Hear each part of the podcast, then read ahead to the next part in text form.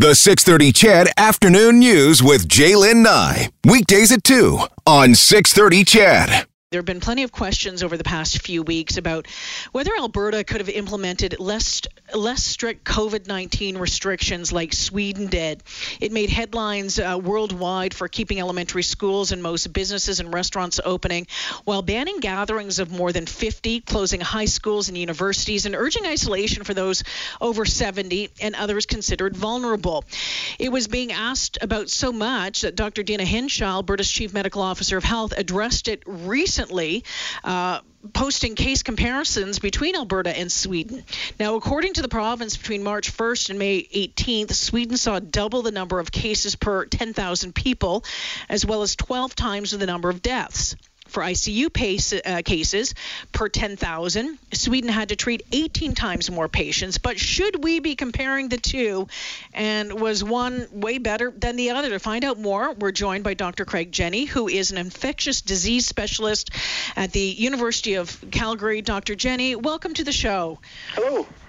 Okay, well let's uh, let's get to this because you know what I can tell you over and over again um, over the past number of uh, weeks, uh, people have been texting my show saying, you know, well look at what Sweden did. Should, you know, Sweden did such a great job, that sort of thing. Should we be comparing Alberta and Sweden at all?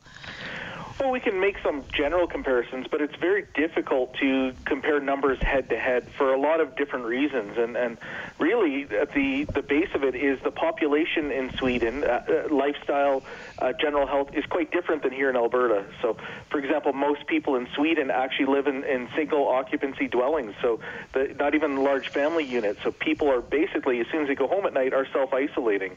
So there, there are some very fundamental differences between Sweden and Alberta. So, what happened in um, in the neighbors uh, of, of Sweden as far as numbers and, and what they did, comparing it to to uh, that country? Yeah, so that's definitely the better comparison. So their direct neighbors, countries like Denmark and Norway, were much stricter in their lockdown. So they closed schools, they they shut restaurants down, they shut uh, other services down, and as a result, Sweden has more than a 10 times higher death rate per mm. capita than their neighbors.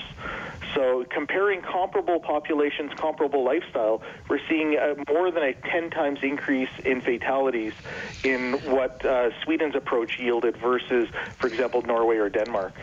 So, Dr. Jenne, I think what it comes down to here is, you know, you have to you have to design whatever plan you're going to make based on the democrat the demographics that you're representing, and you, when when you go to compare them, they have to be apples and apples, not apples and oranges, really.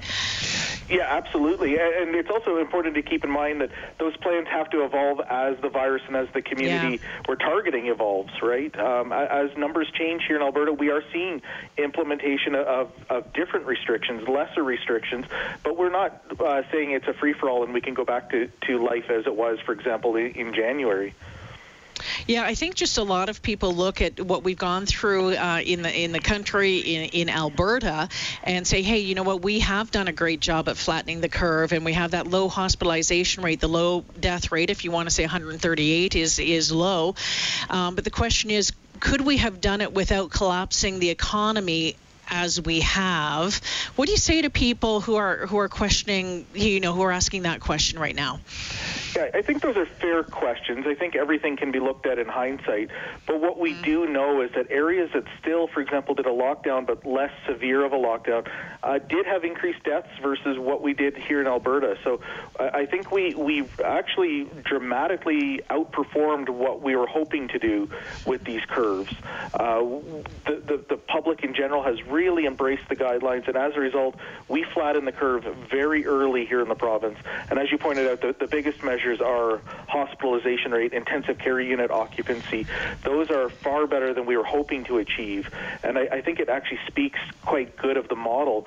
What we do know in, in, for example, places in the U.S. where the model is just slightly more relaxed, they did end up filling their intensive uh, care unit uh, to capacity in, in a number of places, and that's something that, that just leads to further problems. As soon as you can't care for people, death rates go up, whether it's from mm-hmm. COVID or from other things. It could be something as simple as there's not an intensive care unit bed for a traffic accident. And we never yeah. want to be in that situation where we cannot provide care to the citizens of Alberta. Uh, Dr. Jenne, before we or Jenne, before we wrap this up, um, uh, Sweden's been talking a lot about herd immunity. We've heard a lot about herd immunity.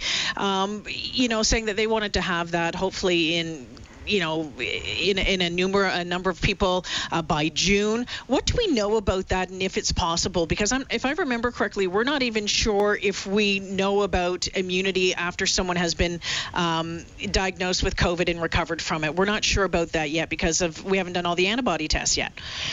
Yeah, I think you're exactly right on that. I think on paper, herd immunity is a fantastic idea, and for some diseases, it works extremely well. We know, for example, herd immunity is one of our frontline defenses against influenza deaths, and that's yeah. a combination of exposure and vaccination. But if we can get enough people with immunity, we can shut down flu.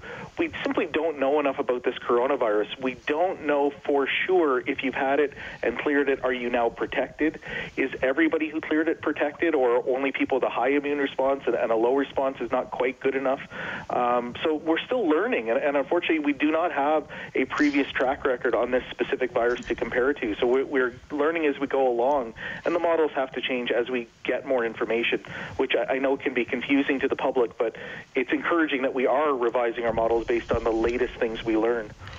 Dr. Jenne, it must be fascinating um, doing the job that you do to be watching this over the past 10, 12 weeks, or actually, I guess maybe four months, five months now, if you go back to China, but seeing how how it has spread uh, across the, around the world and, and how different countries have handled it and how the, the virus has changed and mutated a little bit over the past number of months. It must be fascinating. It, it's interesting for sure. I think for me, what, what has been more surprising is actually how well various countries in the world have actually uh, worked together.